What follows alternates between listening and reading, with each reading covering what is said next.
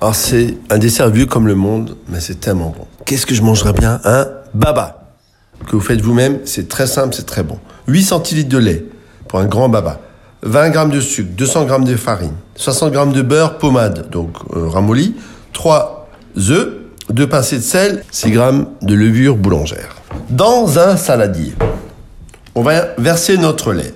La farine, le sel, le sucre, on va mélanger et on va ajouter les œufs un à un.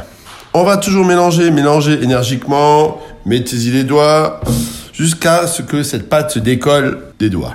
Ensuite, on va y ajouter le beurre pommade. On va toujours mélanger la levure et on va mélanger encore 4-5 minutes. On va mettre ça dans le moule à baba et on va laisser lever pendant à peu près euh, 45 minutes dans la cuisine. S'il fait bien chaud, mettez une serviette.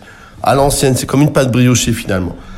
Ensuite, on va enfourner, on va cuire 25 minutes à 180 degrés. On va laisser refroidir ce baba. Lorsqu'il est froid, on va faire un sirop vanillé.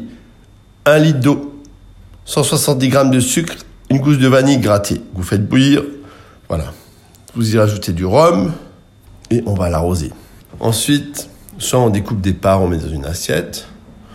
Moi, j'aime bien manger 2-3 bouts d'ananas. Et avec ça, chantilly maison un peu sucré, et évidemment notre petit sirop avec du rhum. Et lorsque vous servez vos hôtes avec ce baba, ramenez encore la bouteille et mettez-en un petit coup. Je vous embrasse et à demain.